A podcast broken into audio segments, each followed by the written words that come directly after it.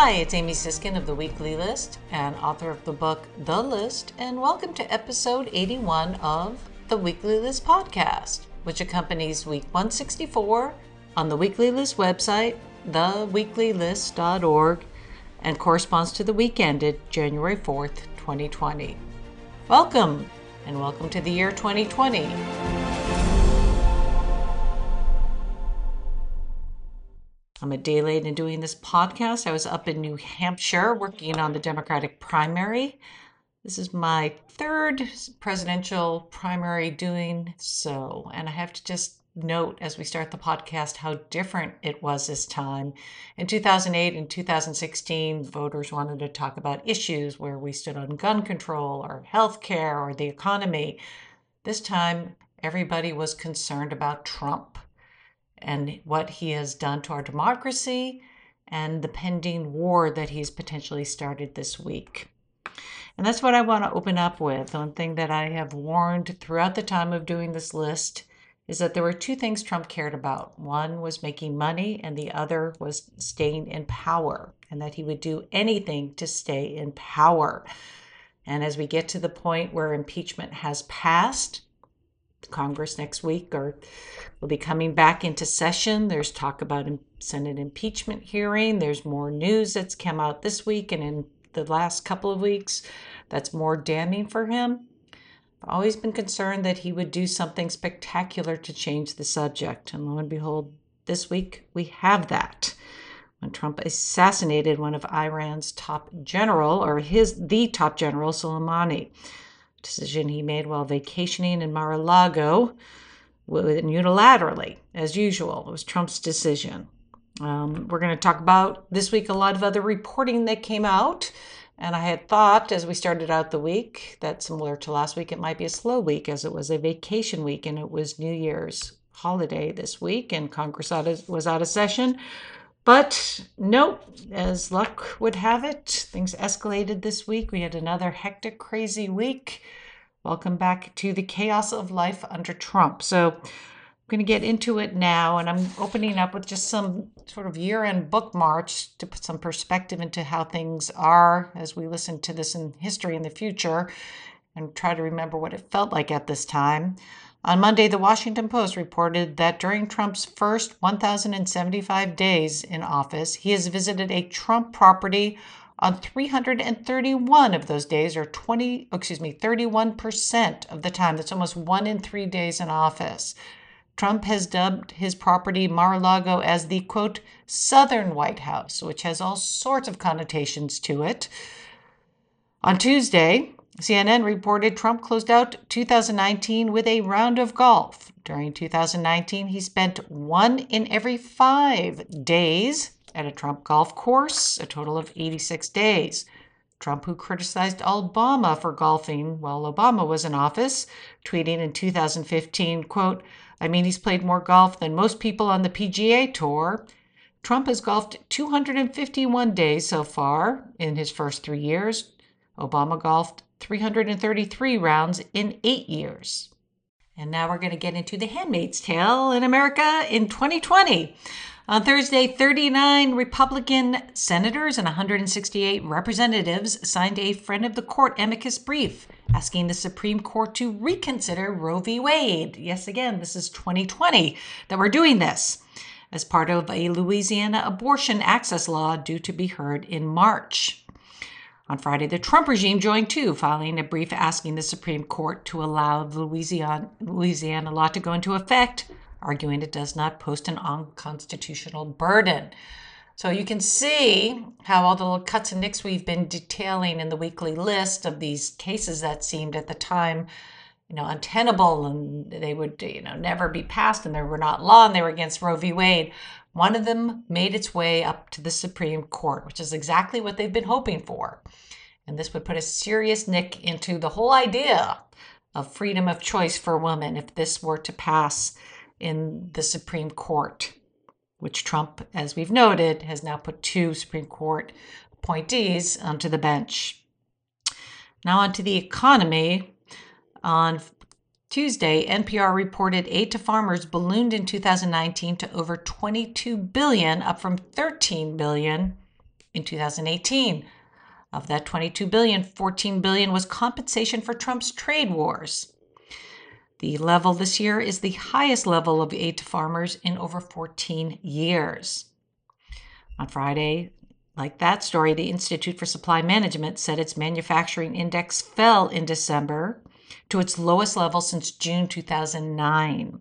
Global trade remains the most significant issue due to Trump's trade wars. Both of these issues or issues relating to the trade wars. On Saturday, AP reported there were more killings in the United States in 2019 than in any year dating back to at least the 1970s. Of the 41 mass killings, 33 were mass shootings. More than 210 people were killed. On Friday, a report by the Center for the Study of Hate and Extremism found anti Semitic hate in New York, Los Angeles, and Chicago, the country's three largest cities, are poised to hit an 18 year peak. New York City had 229 anti Semitic hate crimes, a modern city record. The Anti Defamation League noted conspiracy theories on the fringes 20 years ago have reached the mainstream now through cable TV and social media, as we all know. Okay, so that's sort of background news as we go into the week of sort of the big picture stuff that happened during the year. Now, we started out this week on Saturday with five members of an ultra Orthodox Hasidic Jewish congregation in Monsey, New York, a suburb outside New York City, were stabbed with a machete type knife while celebrating the seventh night of Hanukkah at their rabbi's home. The incident marks the latest in a string of 13 anti Semitic attacks in New York, New Jersey region in recent months, including nine in New York City. Governor Andrew Cuomo called it an act of domestic terrorism. Governor Cuomo also said it was endemic of, quote, an American cancer on the body politic, adding, this is violence spurred by hate. The Simon Wiesenthal Center called on Trump to have an FBI, to have the FBI create a special task force on the rise in anti Semitism. On Sunday, a gunman killed two worshipers attending services at West Freeway Church of Christ in White Settlement, Texas, before the church's security team fatally shot him. On Sunday, Trump continued his attacks. All this is going on on House Speaker Nancy Pelosi. So, again, we have these two killings. Well, we have a killing in Texas. We have a uh, five people attacked celebrating at their rabbi's house on Hanukkah on Saturday night. And how does Trump open Sunday? On Sunday, Trump continued his attacks on House Speaker Nancy Pelosi, again quoting a conspiracy theory tweet about her son being involved in a Ukraine corruption scandal and adding, quote, any answers, Nancy? Trump also tweeted a video of scenes of homelessness in San Francisco and added, quote, crazy Nancy Pelosi should spend more time in her decaying city and less time on the impeachment hoax. Four hours later, Trump finally tweeted about the Monsey attack, calling it horrific and adding, We must all come together to fight, confront, and eradicate the evil Scrooge of anti Semitism, which, when you see stuff like that, you know he didn't write it. Some Democrats urged Trump to do more, saying he has insufficiently denounced anti Semitism despite a spike in hate crimes and has frequently perpetuated offensive stereotypes about Jewish people. On Monday, Trump tweeted finally a day later also about the church shooting.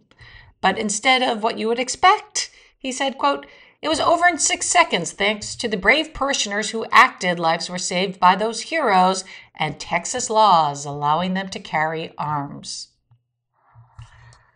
On Saturday, Trump also quoted a tweet about former FBI Director James Comey and added, quote, a dirty cop at the highest level, scum. On Monday, in an op ed, Comey urged, quote, we need to fight through our fatigue and contempt, calling Trump a, quote, shrunken, withered figure, and noting, quote, the danger he poses to our nation and its values. On Sunday, Ivanka Trump told Face the Nation she may leave the White House if Trump is reelected, saying her decision will be driven first and foremost by my kids and their happiness. When asked about the migrant children being separated from their parents at the border, Ivanka said, quote, immigration is not part of my portfolio, obviously.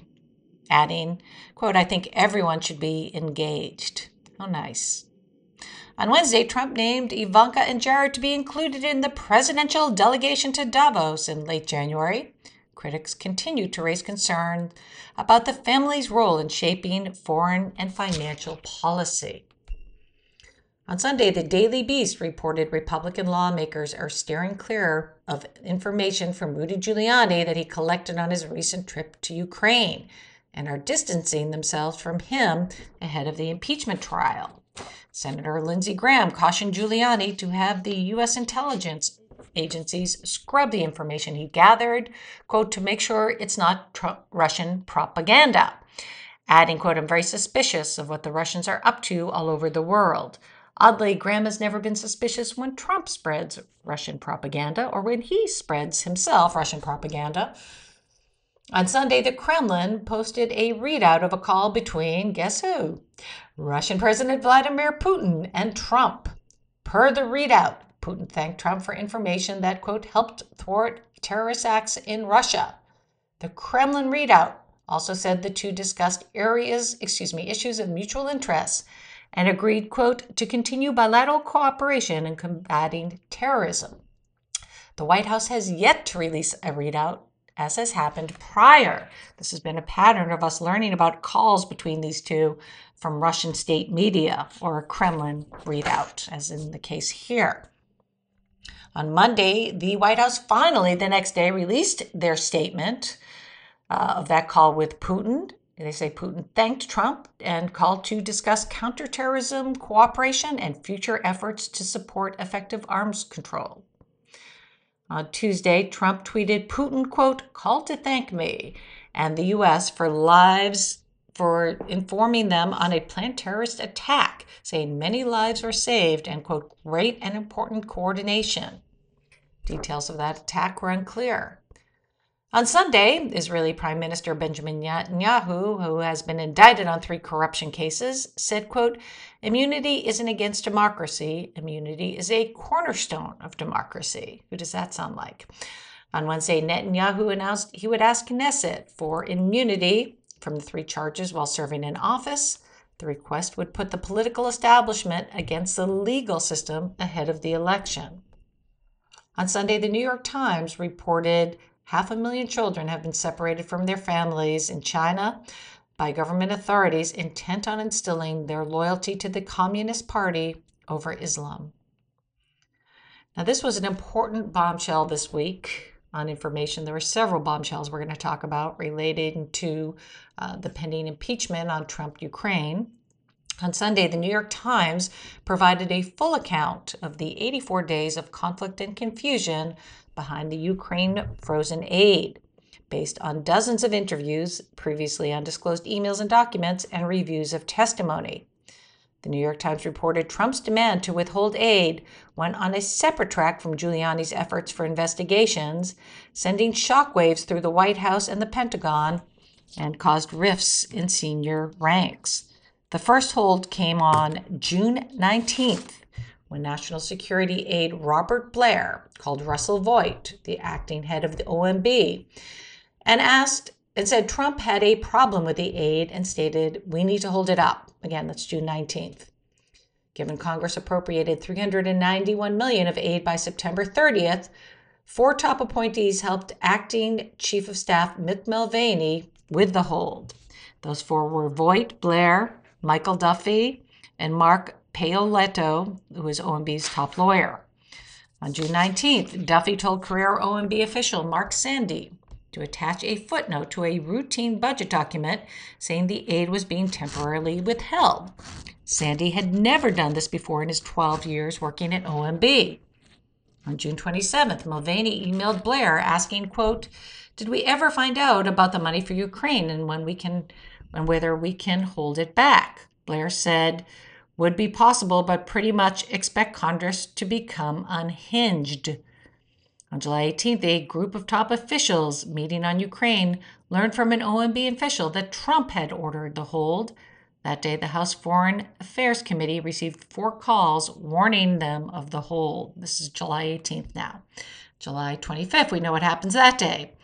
Also, the Pentagon learned of the hold based on Duffy's email sent 90 minutes after Trump's call and officials were concerned given Ukraine had seized a Russian tanker, which could lead to an escalation. Sandy received a go ahead from the OMB lawyers to make a quote brief pause official by inserting a footnote into the budget document prohibiting the Pentagon from spending any of the aid until August 5th. In late July, Sandy's authority to oversee the aid freeze was removed and given to political appointee Duffy. Two OMB staffers resigned. Frustrated Pentagon officials were kept in the dark on the reason for the freeze. Pentagon budget official Elaine McCusker told OMB 61 million of the money needed to be spent by August 12th or it would be lost. OMB officials came to the consensus on a legal rationale, but it was a quote POTUS level decision. Mulvaney worked to schedule a conference call with Trump and Vought, and then NSA John Bolton and White House counsel Pat Cipollone on August 12th at Trump's Bedminster Club where he was golfing. But the call did not happen. Mulvaney later, later reached Trump, and aid was kept on hold as OMB lawyers determined McCusker had inaccurately raised alarms on the same day the whistleblower submitted their complaint. In late summer, OMB officials, along with the White House and DOJ, came up with a rationale for the hold in aid, saying that lifting it would undermine Trump's negotiating position in his efforts to fight corruption in Ukraine.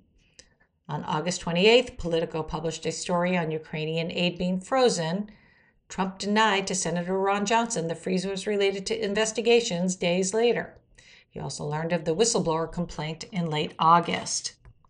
In late August, Defense Secretary Mark Esper, Secretary of State Mike Pompeo, and Bolton met with Trump in the Oval Office to explain that releasing the aid was in the interests of the U.S.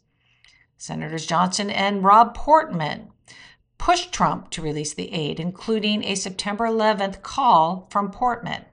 On September 9th, the chairs of three House committees said they would open an investigation. On September 10th, the day before Trump released the aid, Duffy said in an email to McCusker the Pentagon had the authority to do more to release aid by the deadline. She replied, quote, You can't be serious. I am speechless. So that was the story by the New York Times. Now, after that came out on Monday, Minority Leader Chuck Schumer called the reporting a quote game changer, adding it shows all four witnesses Senate Democrats have requested were quote intimately involved and had a direct knowledge. Schumer demanded Majority Leader McConnell call Mulvaney, Bolton, Blair, and Duffy to testify as the White House blocked them, adding Trump Trump is so confident why won't you let your men testify? On Monday, Senator Susan Collins told Maine Public Radio she is, quote, open to witnesses, but said it was, quote, premature to decide who should be called until we see the evidence and get answers on questions senators can submit. Collins also echoed, echoed Senator Lisa Murkowski in being critical of McConnell working closely with the White House on preparations calling it, quote, inappropriate for members in either party to prejudge evidence. To secure witnesses at the Senate trial, Senate Democrats would need at least four Republicans to join them. Senators will return to Washington, D.C. next week. Later Monday, Trump attacked CNN host Chris Cuomo, tweeting an article from far right Breitbart on his bloopers and adding, quote, he is fake news. He will always be Fredo to us I would release some of his dishonest interviews. I should release some of his dishonest interviews. Trump also retweeted a doctored video first sent on November 22nd of his voice calling into Chris Cuomo in place of his mother and calling Cuomo fake news. Trump has also publicly attacked his brother, Andrew Cuomo, who's the governor of New York. On Monday, according to Nielsen Media Research, Fox News averaged 2.5 million viewers per night in 2019 the highest viewership in the network's 23 year history. Fox News was the network's most watched channel on was the was the network most watched on basic cable in 2019.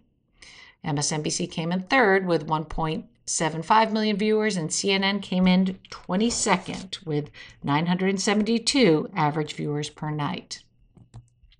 On Thursday, the New York Daily News reported former Fox reporter Courtney Friel says in a new book that before Trump took office, he told her she was, quote, the hottest one at Fox News and should come to his office so we can kiss. And this is what happens, folks. If that were like anybody else that was in office, that would be a big story. In Trump world, with all the chaos and all the noise, it didn't even get, just got barely any notice. On Saturday, at least 34 governors, now we're going to get into everyday racism and xenophobia and what's happening with immigration. At least 34 governors, including 13 Republicans, were granted the power to admit refugees by the State Department after citing the need for workers despite Trump's cap of 18,000 refugees in 2020. The Houston Chronicle reported Texas cities, including Houston, San Francisco, excuse me, San Antonio, Dallas, and Austin, have also opted in for refugees. Trump's drastic cuts to refugees led to the closure of more than 51 resettlement programs. On Sunday, AP reported that under Trump, asylum has become almost impossible to get. One factory worker in Honduras who applied said he feared being killed after he was deported after eight months of going through the process. Back in Honduras, a few months later, he was shot and injured.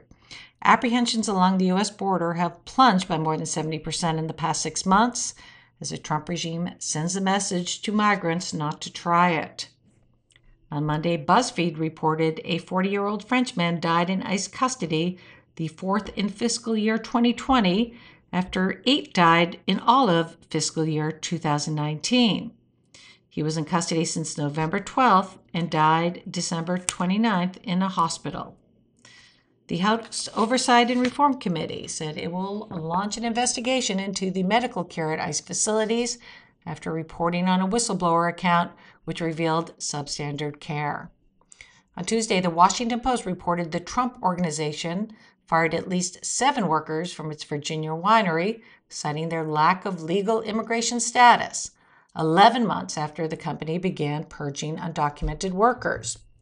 Two of the workers, who were fired after working at the winery for more than a decade, told the Post winery had waited until the day the work was completed, the year's work was completed, to dismiss them. Lovely. On Monday, police said they were investigating swastikas spray painted on Seth Paine Elementary School in Lake Zurich, Illinois.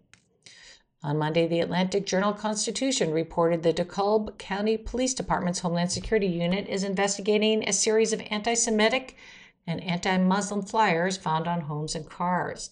The flyers were found in an area known for its vibrant Jewish community.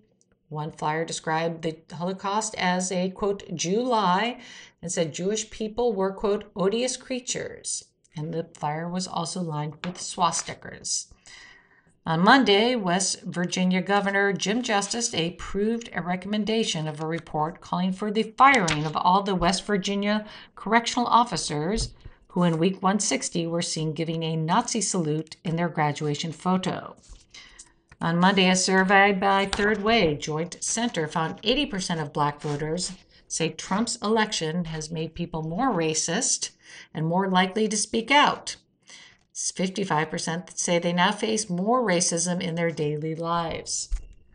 On Monday, NBC News reported Aaron Charles Roy, 30, a Seattle man, was charged with a hate crime after attacking four men of Korean descent in a downtown street and striking them and shouting, I hate Chinese. That's the other thing with all these hatred people. Tend to be dumb AF. Excuse me, not very smart. On Monday, a federal judge dismissed a lawsuit brought by former Trump National Security Charles Kupperman to testify in the impeachment inquiry, saying the House had rescinded its subpoena. The case was a last long shot for the House to compel testimony in the Ukraine probe. Bolton had cited this lawsuit as his rationale for not speaking publicly as a witness in the impeachment probe. So, as we were reading this, we suspected we might hear more from Bolton.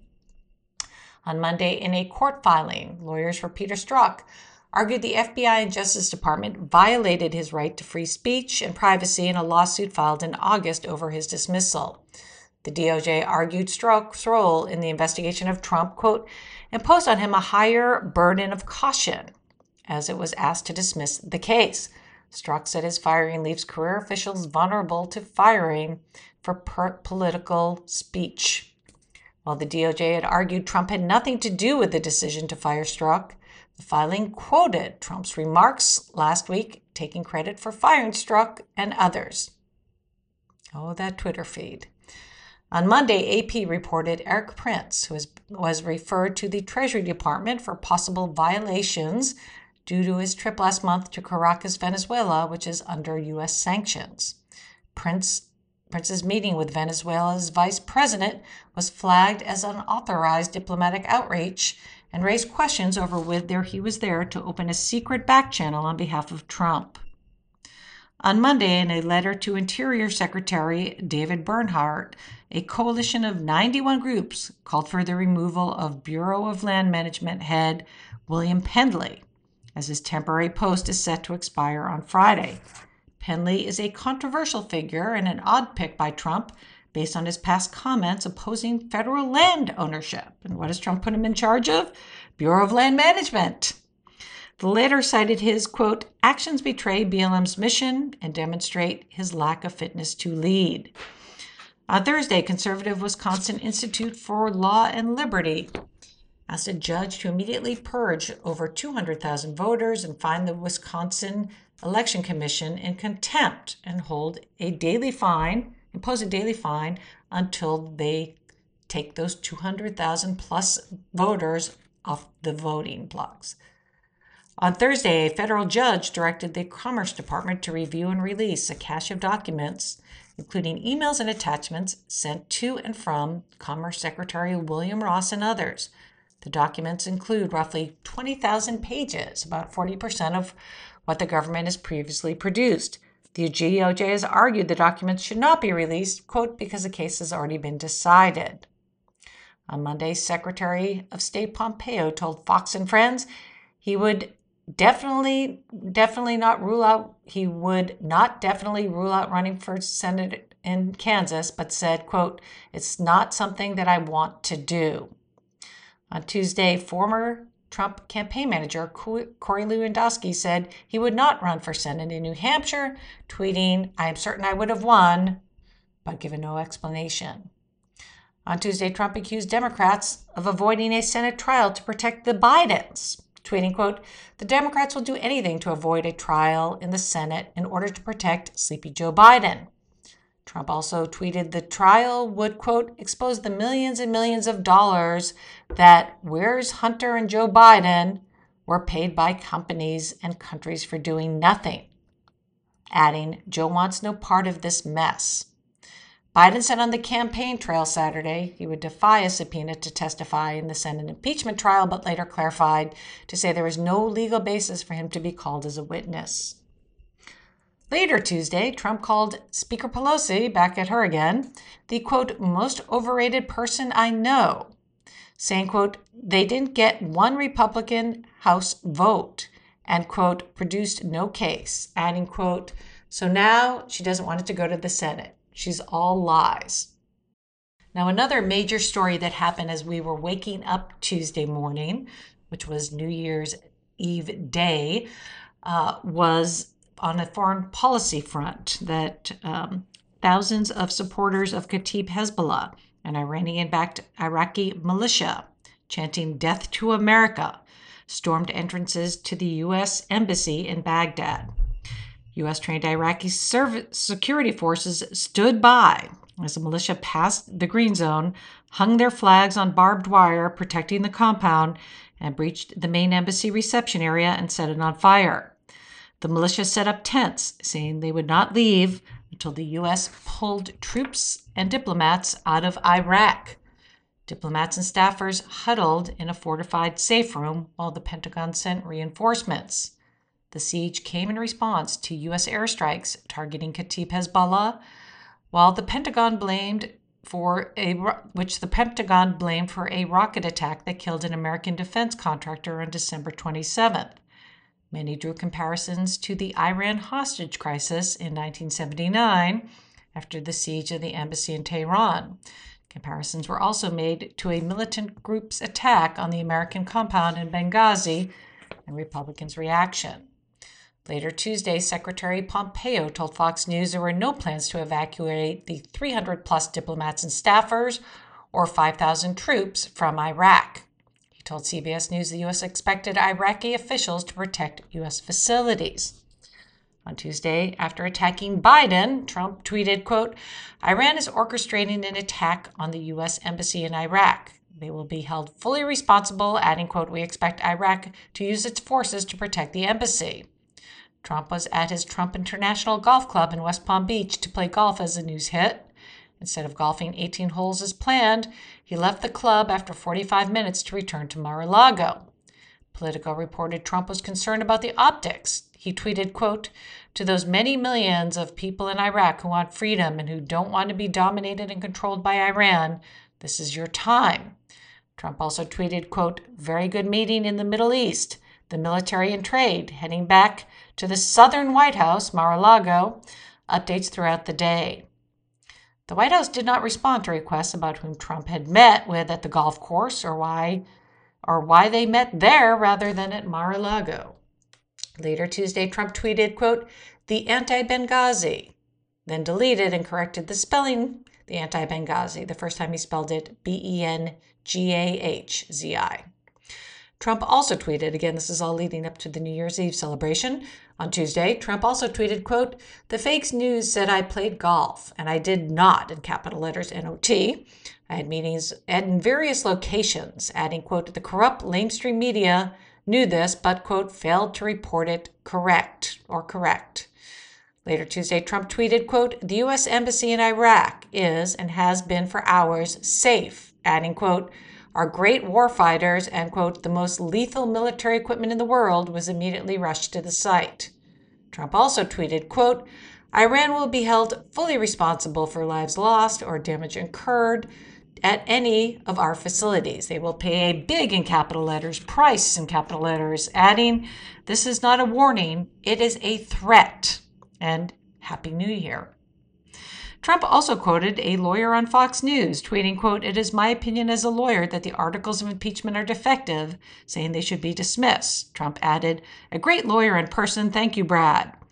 Trump quoted another Fox News commentator. This is all happening Tuesday leading up to New Year's Eve, saying, quote, this guy Strzok was organizing a coup to undo the 2016 election, adding, he wasn't the only one, the greatest witch hunt in American history. On New Year's Eve, Trump hosted a $1,000 a head gala at Mar-a-Lago that he personally profited from. Trump boasted to reporters, quote, We're going to have a great year, I predict, as he arrived at his party. Trump continued to defend Kim Jong-un, saying, quote, he did sign a contract, an agreement talking about denuclearization, calling him a, quote, man of his word, and adding the Christmas gift Kim promised might be a beautiful vase. Trump bragged about his handling of the embassy attack, saying, quote, this will not be Benghazi. Benghazi should never have happened. And said he did not war, want war with Iran, but if it came to it, it, quote, wouldn't last long. Trump called impeachment a, quote, big fat hoax, saying, quote, we had, I guess, 196 to nothing with Republicans and adding, quote, we had only three Democrats come over. One actually joined our party, as you know. Trump added, We did nothing wrong. Quote, all you have to do is read the transcripts, or you could, quote, go and see the president of Ukraine. He also called House Intelligence Chair Adam Schiff a corrupt politician. Trump added, quote, I think the impeachment thing, I'll call it impeachment light, it's a disgrace. And, quote, Nancy Pelosi should be ashamed of herself. She's a highly overrated person. I know her well. She's highly overrated. That's the second time Trump had said that on Tuesday. Giuliani, who was attending the celebration, told reporters, quote, I would testify, I would do demonstrations, I'd give lectures, I'd give summations, or I would do what I do best. I'll try the case. I would love to try the case. Notably, on New Year's Eve, Supreme Court Justice John Roberts delivered his annual report on the state of the judiciary in the midst of the unprecedented rancor between the branches of government, Roberts warned, quote, We have come to take democracy for granted, and civic education has fallen by the wayside, citing, quote, social media can instantly spread rumors and false information on a grand scale. Roberts warned against, quote, mob violence and said, quote, the public's need to understand our government and its protections it provides is ever more vital. The judiciary has an important role to play in civil education. Roberts called on judges to, quote, reflect on our duty to judge without fear or favor and to, quote, resolve to do our best to maintain the public's trust that we are faithfully discharging our solemn obligation to equal justice. Roberts, who has clashed with Trump on judicial independence, added, quote, we should celebrate our strong and independent judiciary, a key source of national unity and stability, but added that, quote, justice is not inevitable. Without naming him, Roberts singled out Merrick Garland for praise for his exemplary education work over two decades as a tutor at a local school, saying he was, quote, inspiring his court colleagues to join in the effort. On Wednesday, in his New Year's speech, North Korea leader Kim Jong un declared an end to the country's moratorium on testing nuclear weapons and long range missiles. Kim also threatened, quote, depending on the U.S. future attitude, to expand the country's nuclear force and show off a, quote, new strategic weapon in the near future to, quote, shift to a shocking actual action. On Wednesday, Secretary Pompeo canceled a week long trip planned to Ukraine and four other countries to stay and monitor the situation in Iraq and to, quote, ensure the safety and security of Americans in the Middle East. Former State Department officials and associates of Pompeo told The Times he is keen to make sure American diplomats are not hurt after, as a congressman, he was one of the most scathing critics of Benghazi and Hillary Clinton. Pompeo was scheduled to meet with Ukrainian President Volodymyr Zelensky on Friday to, quote, reinform U.S. support for Ukraine's sovereignty and territorial integrity.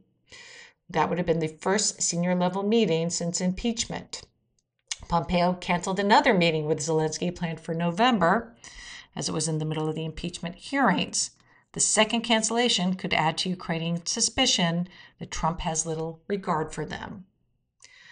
On Wednesday, Politico reported Trump is more comfortable and in a better mood while at Mar a Lago. One official described Trump as feeling liberated, with fewer staffers trying to keep away shady characters.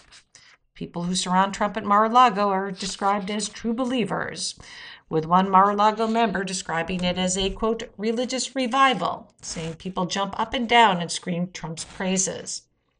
On Wednesday, a GOP political consultant asked in an op ed what the GOP stood for, saying, quote, a party without a governing theory, a higher purpose, or a clearer moral direction is nothing more than a cartel, a syndicate. He added, quote, the paranoid element of the party has existed for decades and warned, a party that has as its sole purpose the protection and promotion of its leader, whatever he thinks, is not on a sustainable path. On Wednesday, the New York Times reported forming Navy, Navy SEAL. We've talked about Edward Gallagher, who received clemency from Trump, has capitalized on his newfound fame by launching a lifestyle clothing brand and garnering endorsements. Gallagher and his wife's online shop refers to SEALs who testified against him as, quote, mean girls. Gallagher also frequently appears on Fox News, and his lawyer said he is planning to write a book. On Thursday, Daily Beast reported Trump is considering pardoning, pardoning Nicholas Slatten, an employee of Back, Blackwater, who was convicted of first degree murder in 2007 for the massacre in Baghdad. Blackwater was formed by Trump ally Erik Prince, who has claimed the company was railroaded in the massacre, uh, which was circulated by the American left. On Thursday, Australia declared a national emergency in New South Wales, citing brush fires which erupted two months ago are likely to get worse in the coming days amid record heat. A study by the University of Sydney warned the country's wildlife is in jeopardy, saying approximately 480 million animals have been affected in New South Wales since September. On, t- on Thursday, Trump tweeted, quote, a lot of very good people were taken down by a small group of dirty, filthy cops, politicians, and government officials, and cited an investigation, quote, illegally started and that spied in capital letters on my campaign. Trump also tweeted, quote, the witch hunt is sputtering badly, but still going on Ukraine hoax, saying if it happened to a Democrat president, quote, it would be considered the, quote, crime of the century in all capital letters. So that's how we started Thursday. No wonder we're so exhausted. On Thursday, as those tweets were happening, Just Security, the publication, said it was able to review the unredacted versions of emails from June until early July, previously made public under the Freedom of Information Act between the Pentagon and OMB on withholding aid. What did those unredacted versions show? They revealed the White House was warned that withholding Ukraine aid, Ukraine aid was illegal, but Trump demanded it anyway. An email from Duffy to McMaster stated, quote, clear direction from POTUS to hold. On August 26, McMaster emailed Duffy that the Senate Armed Services Committee asked about the aid, quote, has OMB directed DOD, which is the Department of Defense, DSCA, to halt execution of all? If so, when? And what was the reason given? On August 27th, Secretary Esper, Defense Secretary Esper's chief of staff, emailed McCusker about the hold, citing concern from a defense contractor. She said it was, quote, difficult because OMB lawyers continue to consistently mischaracterize the process. A draft letter from the Deputy Defense Secretary, David Norquist, to Vought on August 27th stated, quote, We have repeatedly advised OMB officials that pauses beyond August 8 excuse me, August 19th, 2019, jeopardize obligations of the Impoundment Control Act. Duffy emailed McCusker on September 11th to say the hold is lifted. When she asked why, Duffy responded, quote, not exactly clear, but President made the decision to go. We'll fill you in when I get details.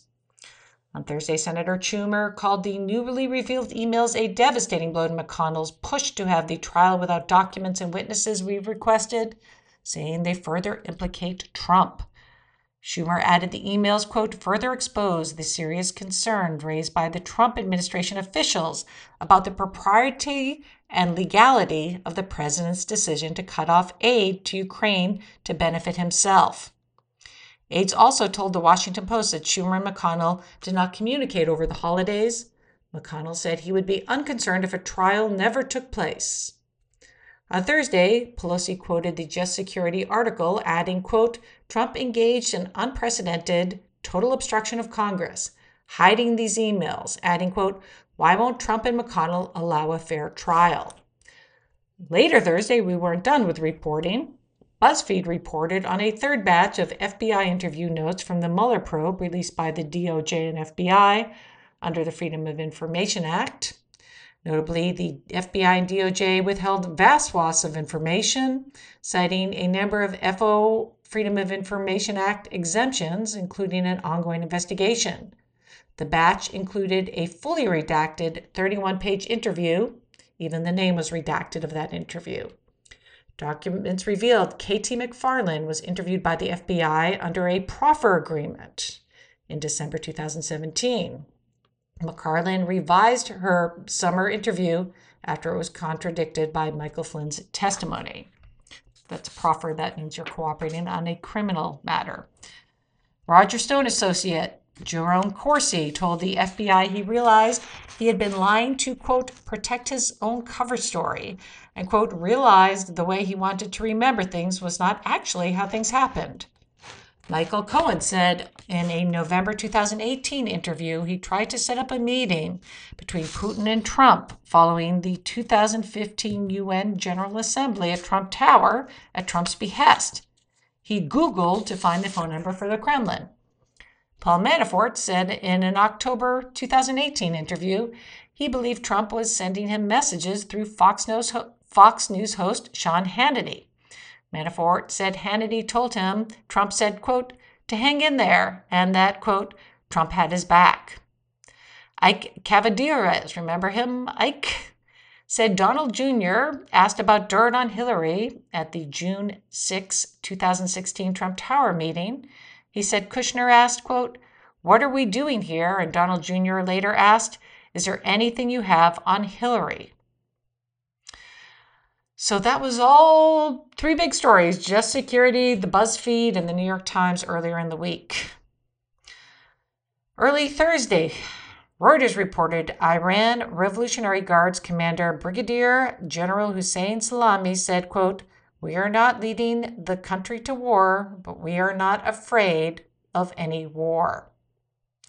Late Thursday, Iraqi television reported Major General Qasem Soleimani, commander of Iran's Revolutionary Guard Corps, was killed by an airstrike on his convoy at Baghdad airport. An expert told The Times Soleimani is, quote, irreplaceable and indispensable to Iran's military establishment. The strike also killed five, including Abu Mahdi el Muhandis, a pro Iranian chief of an umbrella group for Iraqi militias. Late Thursday, around 9:30 p.m., Trump tweeted an image of an American flag with no text and pinned it to his page. Trump had gone quiet most of the day without tweeting. Shortly after that tweet, Defense Secretary Esper confirmed that Soleimani was killed in what the Pentagon termed as a quote defensive action to protect U.S. personnel abroad and quote at the direction of the president. Esper also said in his statement that Soleimani was quote actively developing plans to attack American diplomats and service members in Iraq and throughout the region but did not provide evidence or information to back his claim. Later Thursday, Pelosi spoke to Esper after getting no advance notice of the strike. She tweeted the action was, quote, taken without an authorization for use of military force and, quote, without the consultation of Congress. Later Thursday, Trump ally Senator Lindsey Graham tweeted, quote, I appreciate President Trump bold actions against Iranian aggression adding, quote, to the Iranian government, if you want more, you will get more. Then on Friday morning, Graham told Fox and Friends that he was, quote, briefed about the potential operation while spending multiple days at, with Trump at Mar a Lago. The Gang of Eight, however, which Graham is not part of, was not notified. Graham added, quote, When the president brought it up to me, I was taken aback. This is what he told Fox and Friends. Quote, I'm worried about the stability of the Iraqi government today. I have no idea how they're going to respond. On Friday, threatening retaliation, Iran's supreme leader, Ayatollah Ali Khamenei, said in a statement Soleimani's death was, quote, bitter, but that, quote, the final victory will make life more bitter for the murderers and criminals. On Friday, Iranian President Hassan Rouhani tweeted the flag of Soleimani will be raised and the path of resistance to U.S. excesses will continue, adding, quote, the great nation of Iran will take revenge for his heinous crime. On Friday, AP reported thousands of Iranians took to the street in Tehran after morning prayer, waving posters of Soleimani and chanting death to deceitful Americans and burning Israeli flags. On Friday, Iraq Iraqi Prime Minister Adel Abdul Mahdi con- condemned the assassination of Iraq's Iraqi military leader. He was one of the other five uh, that was killed in the strike, in addition to Soleimani, an Iraqi militia leader, calling it an act of aggression and a breach of the condition under the U.S. forces' operation in Iraq. On Friday, Putin said the strike risked, quote, aggravation, aggravating the situation in the Middle East. China urged restraint from all sides, quote, especially the United States, and said it was highly concerned. The European Union warned against a, quote, generalized flare up of violence. Britain, France, and Germany called for stability and calm and noted Iran bore some responsibility for the escalation. Although Trump did not inform European allies, Pompeo expressed frustration at their reactions, saying they, quote, all need to understand that what we did saved lives in Europe as well. Pompeo also spoke to Russian Foreign Minister Sergei Lavrov, of course he did. The State Department readout called the strike a, quote, decisive defensive action to protect U.S. personnel abroad, adding the U.S., quote, remains committed to de escalation the Russian Foreign Ministry readout cited Lavrov saying, quote, targeted actions by a UN member state to eliminate officials of another UN member state grossly violate the principles of international law. The UK government warned Trump against launching a war against Iran and urged, quote, all parties to de escalate, adding, quote, further conflict is in none of our interests. On Friday, Netanyahu credited Trump for, quote, acting swiftly, saying the U.S. has a right to self defense as Soleimani was responsible for the death of Americans and other innocent people uh, and was, quote, planning other attacks. On Friday, the State Department advised all Americans to leave Iraq.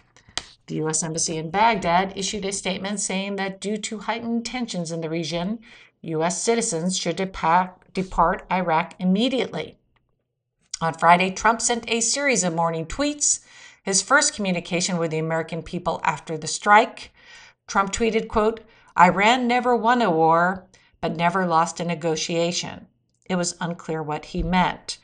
Trump also tweeted, General Soleimani was killed or badly wounded has killed or badly wounded thousands of Americans over an extended period of time and was plotting to kill many more, but got caught. Trump added he was directly and indirectly responsible for the deaths of millions, including the recent large number of protesters in capital letters killed in Iran, adding he should have been taken out many years ago. So, the thing, as you're reading these tweets, Trump thought, this is reminding me of the Comey situation, that people in Iran would be happy that he had taken out the second, basically, in charge in their country, uh, a beloved general. Trump also tweeted the United States has paid Iraq billions of dollars a year for many years and added, quote, the people of Iraq don't want to be dominated and controlled by Iran, but ultimately that is their choice. On Friday, American oil workers fled Iraq. 16 years after the U.S. invasion of Iraq, Iran is a dominant power. Anti government prot- protesters who are protesting Iran's influence feared their efforts would be stifled. So, just in some context, protesters in Iraq had been protesting Iran's involvement in their country. But now, after this strike, everyone is on the side against the United States. On Friday, McConnell returned to D.C. and spoke from the Senate floor, calling it a quote fantasy that Pelosi can quote hand design the trial proceedings and adding he will conduct Senate business until he gets he will conduct the business until he gets articles of impeachment. McConnell defended his coordination of the quote trial mechanics with the White House, comparing it to Schumer, quote, openly coordinating political strategy with the Speaker. McConnell added, their turn is over, and quote, they've done enough damage. When asked by reporters if he will meet with Schumer, about the trial, he said he already, quote, addressed all of the relevant issues and remarks. So, again, just to put in perspective, folks, Schumer and McConnell did not talk or meet at all about the Senate trial on impeachment. Schumer spoke next, saying McConnell, quote, hasn't given one good reason why there shouldn't be relevant witnesses or relevant documents, and quote, instead of trying to find the truth, he is still using the same feeble talking points. Schumer added, quote, I'm a member of the Gang of Eight, which is typically briefed in advance of operations of this level of significance, saying the regime should not only look, quote, to your inner and often insulated circles. Shortly after, Pelosi said in a statement, quote, Today, Leader McConnell made clear that he will feebly comply with President Trump's cover up of his abuses of power and be an accomplice to that cover up. Pelosi added, quote, McConnell is doubling down on his violation of the oath, even after the exposure of new, deeply incriminating documents this week, and quote, the American people deserve the truth. On Friday, a federal judge ruled Lev Parnas, while this was all happening, Lev Parnas can turn over documents and data seized by federal investigators when Parnas was arrested in October to the House Intelligence Committee as part of the impeachment inquiry. So again, folks, there's still more information coming out about impeachment even as even after the House voted on the two articles. On Friday, a federal appeals court in Washington heard arguments from the DOJ and House Democrats in two separate two separate separation of power lawsuits relating one to Don McGahn testifying and two to Mueller grand jury materials. the court held back to back hearings spanning three hours and did not announce a decision in either case. However, based on questioning, it appeared the House had a stronger case on the grand jury materials in the Mueller probe. The judge asked the House lawyer, quote, Are you here to say that there may be a third article of impeachment relating to the Mueller probe? To which he responded, Yes, that's on the table. There is no doubt.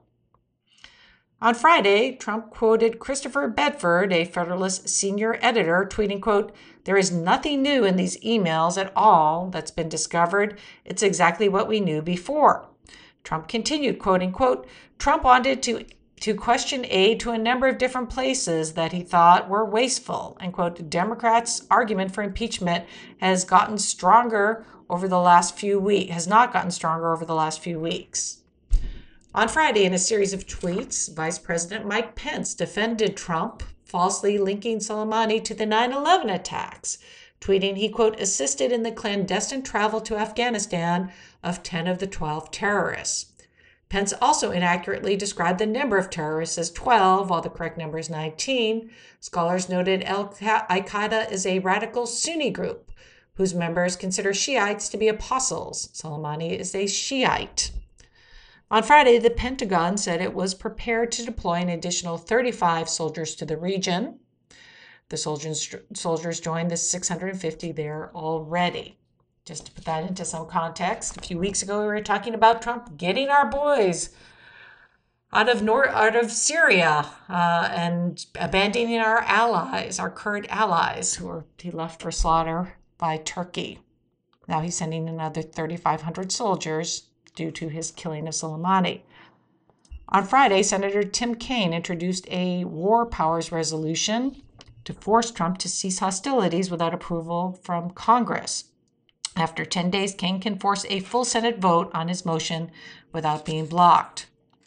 Later Friday, Trump told reporters at Mar a Lago that he authorized the strike because Soleimani was plotting, quote, imminent and sinister attacks on Americans, saying, quote, we caught him in the act and terminated him. Trump also said that Soleimani should have been taken out by his predecessors and, quote, we took action last night to stop a war. We did not take action to start a war. Trump also urged Iran not to retaliate. Trump also said after spending almost all of his time in the office trashing U.S. intelligence agencies and taking the word of foreign governments over them, that America has, quote, the best intelligence in the world. On Friday, Russian state media blamed Trump's impeachment for assassination of Soleimani, which it described as a quote terrorist act, and claimed Trump may have been quote set up by U.S. intelligence. Hours later, AP reported Iraqi officials and Iranian backed militias in Iraq claimed a second deadly airstrike killed five members of a popular mobilization force medic convoy. U.S. officials denied involvement. Later Friday, in a speech to his evangelical Christian base in Miami, Trump told the crowd, quote, Evangelical Christians of every denomination and believers of every faith have never had a greater champion. Trump brought Cissie Graham Lynch, the granddaughter of Billy Graham, the founder of Christianity Today, to the stage in a rebuke to the editorial calling for his removal. Uh, she vowed to help Trump win re election. Trump spoke briefly about the strike, saying Soleimani was, quote, planning a very major attack and we got him, adding, quote, as president, I will never hesitate to defend the safety of the American people. Trump said he would renew the importance of religion and family, toughen restrictions on restrictions on abortion, and quote, safeguard students and teachers' First Amendment rights to pray in our schools. Trump jabbed at his 2020 opponents, again referring to Senator Elizabeth Warren as a racial slur Pocahontas, and saying we cannot let the quote radical left win as quote everything we've done will soon be gone in short order. Friday was also the last day for Christianity Today editor Mark Galli, who is retiring. Galli told the Times he was shocked by the response to his op ed, which crashed the magazine's website. Galli said he was, quote, surprised by the ethical naivete of the response I've been receiving to the editorial, saying there seems to be, quote, widespread ignorance about the gravity of Trump's moral failings. Galli also said, quote, people wrote to me and said they had felt all alone and were waiting for someone in evangelical leadership to speak up. And he quote, a lot of people were feeling alone and they're not feeling that way anymore. Galli added some of Trump's closest followers are, quote, being discipled by him, saying, quote, they're taking their cues on how to react to the public square from Donald Trump, whose basic response is to denigrate people.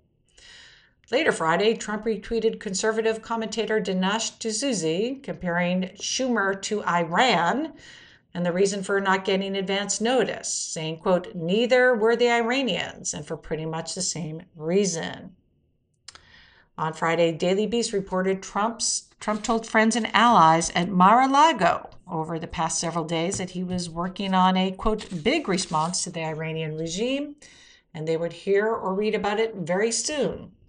Later Friday, the New York Times report, reported in a terse response for, to its Freedom of Information Act request, the White House said it would not turn over 20 emails between Blair and Duffey in which they discussed withholding aid, even with redactions. In a letter, the White House Freedom of Information Act officer cited an exemption for correspondence involving the president's staff, saying it would, quote, inhibit the frank and candid exchange of views in government decision making. On Friday, Republican Representative Phil Roe said he will not seek reelection for another term, becoming the 25th Republican to do so. Roe was the ranking member of the House Veterans Affairs Committee. On Saturday, Yale psychiatrist Bandy Lee urged Pelosi to request a 72 hour mental hold on Trump following the Iran attack, saying a quote, mental health hold which we have tried to avoid, will become inevitable. Lee said mental health professionals foresaw this type of event as Trump's, quote, response to the impeachment proceedings, just as his pulling troops from northern Syria was a direct response to the announcement of an impeachment inquiry. On Saturday, the Washington Post reported thousands mourned at a funeral procession for Soleimani, chanting, Death to America, death to Israel, and, quote, we will take revenge. An Iranian commander quoted by the Tasnim news agency vowed retaliation, saying dozens of American and Israeli facilities and military assets in the Middle East were at risk. On Saturday, NATO suspended its Iraqi training mission, saying, quote, the safety of our personnel in Iraq is paramount. We continue to take all precautions necessary. On Saturday, a SurveyMonkey poll found two of the Republicans' top four choices for whom they would consider voting in the 2024 presidential election are Trump's children, Donald Jr. and Ivanka. Whew, quite a week, folks. Um, we are seemingly going to war to change the subject on the impeachment probe and all the news coming out related to impeachment. Hate to say we saw this coming, but history is repeating itself. Stay informed, and we'll talk to you next week. Have a good one.